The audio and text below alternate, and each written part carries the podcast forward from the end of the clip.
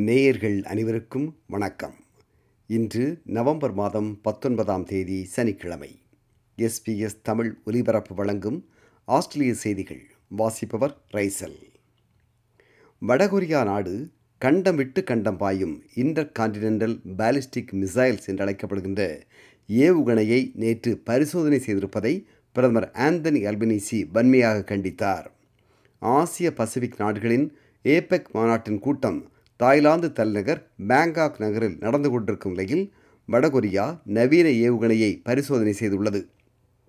வடகொரியாவின் அணு ஆயுதம் மற்றும் ஏவுகணை தொடர்பாக வடகொரியா மீது ஐக்கிய நாட்டு பாதுகாப்பு சபை பல தடைகளை ஏற்கனவே விதித்திருக்கும் நிலையில் வடகொரியா மீண்டும் நீண்ட தூரம் பாயும் ஏவுகணையை பரிசோதனை செய்திருப்பது ஏற்கக்கூடிய ஒன்றல்ல என்று பிரதமர் ஆந்தனி அல்பனீசி கூறினார். This test, it would appear, has uh, landed in Japan's EEZ. Uh, it is uh, a, one of uh, multiple launches. It wasn't just one missile.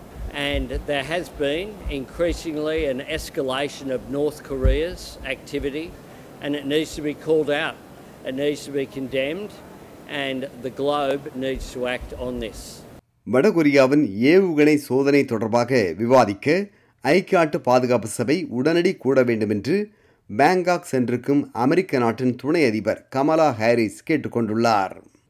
New South Wales மாநிலத்தின் சில பகுதிகளில் கடந்த சில நாட்களாக பெய்த பலத்த மழையினால் பல சபர்ப்ஸ் நகரங்கள் நீரில் மூழ்கியுள்ளன. இந்த நகரங்களை சுத்தம் செய்து இயல்பு வாழ்க்கை அங்கு திரும்பும் வகையில் பணிகள் வேகமாக நடந்து வருவதாக பிரீமியர் டொமினிக் பெரோட்டே கூறினார். At the moment, we're in a state that everywhere you go, you are at risk of being flooded. That is, that is the reality, whether that's in metropolitan Sydney or regional New South Wales.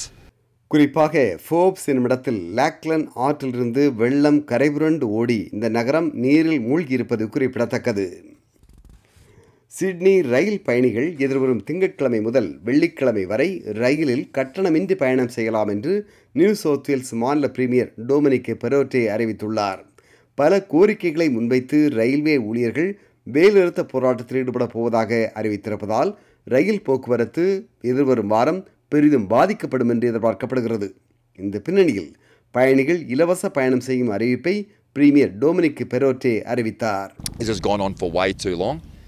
Um, providing free travel for the week will ensure that that industrial action does not occur. Um, as I've said, if there is any industrial action on the network, we are not modifying the NIF. Um, but I'm hoping that there's a resolution, and I want there to be a resolution within a week, and let's get it done.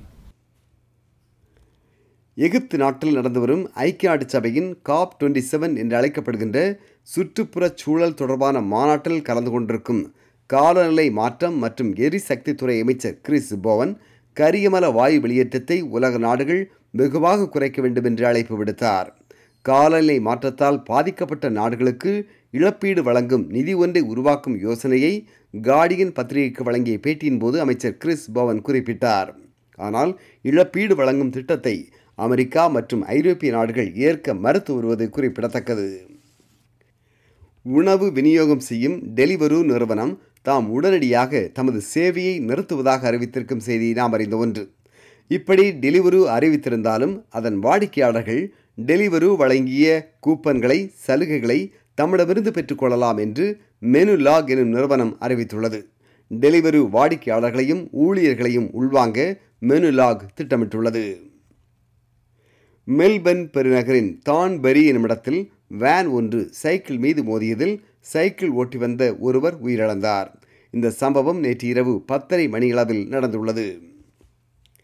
சிபிடிபிபி எனும் வர்த்தக அமைப்பில் Taiwan நாடு இணைவதை Australia வரவேற்கும் வாய்ப்பு இல்லை என்று பிரதமர் Anthony Albanese கருத்து வெளியிட்டார் Uh, we advanced our economic standing as well with the business community. Uh, we uh, also had important bilaterals with our AUKUS partners, and I will lead a delegation, including a business delegation, to India in the first quarter of 2023 before uh, the leaders of the United States, India, and Japan uh, visit Australia for the Quad meeting, which we'll host in 2023. சிபிடிபிபி எனும் வர்த்தக அமைப்பில் இணைய தைவானும் சீனாவும் விரும்பும் பின்னணியில் நாடு எனும் அந்தஸ்து இல்லாத தைவானை சிபிடிபிபியில் இணைத்துக் கொள்வதை ஆஸ்திரேலியா ஆதரிக்காது என்று அறிவித்துள்ளது பிரதமர் ஆந்தனி அல்பனீசியின் கருத்துக்கு தைவான் அதிகாரிகள் தங்களது வருத்தத்தை வெளியிட்டுள்ளார்கள்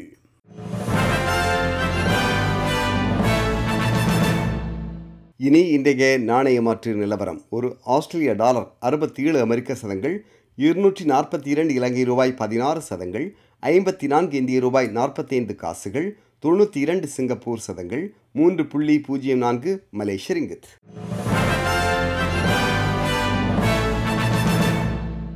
இனி நாளைய வானிலை முன்னறிவித்தல். பேர்த் மழை இருபது செல்சியஸ் அடலைட் மழை இருபத்தி நான்கு செல்சியஸ் மெல்பர்ன் மழை இருபத்தைந்து செல்சியஸ் ஹோபார்ட் மழை இருபத்தி இரண்டு செல்சியஸ் கேன்பரா மழை இருபத்தி மூன்று செல்சியஸ் சிட்னி வெயில் இருபத்தைந்து செல்சியஸ் பிரிஸ்பெயின் வெயில் இருபத்தொன்பது செல்சியஸ் டார்வின் மழை முப்பத்தி மூன்று செல்சியஸ். இத்துடன் எஸ்பிஎஸ் தமிழ் ஒலிபரப்பு வழங்கிய ஆஸ்திரேலிய செய்திகள் நிறைவு பெறுகின்றன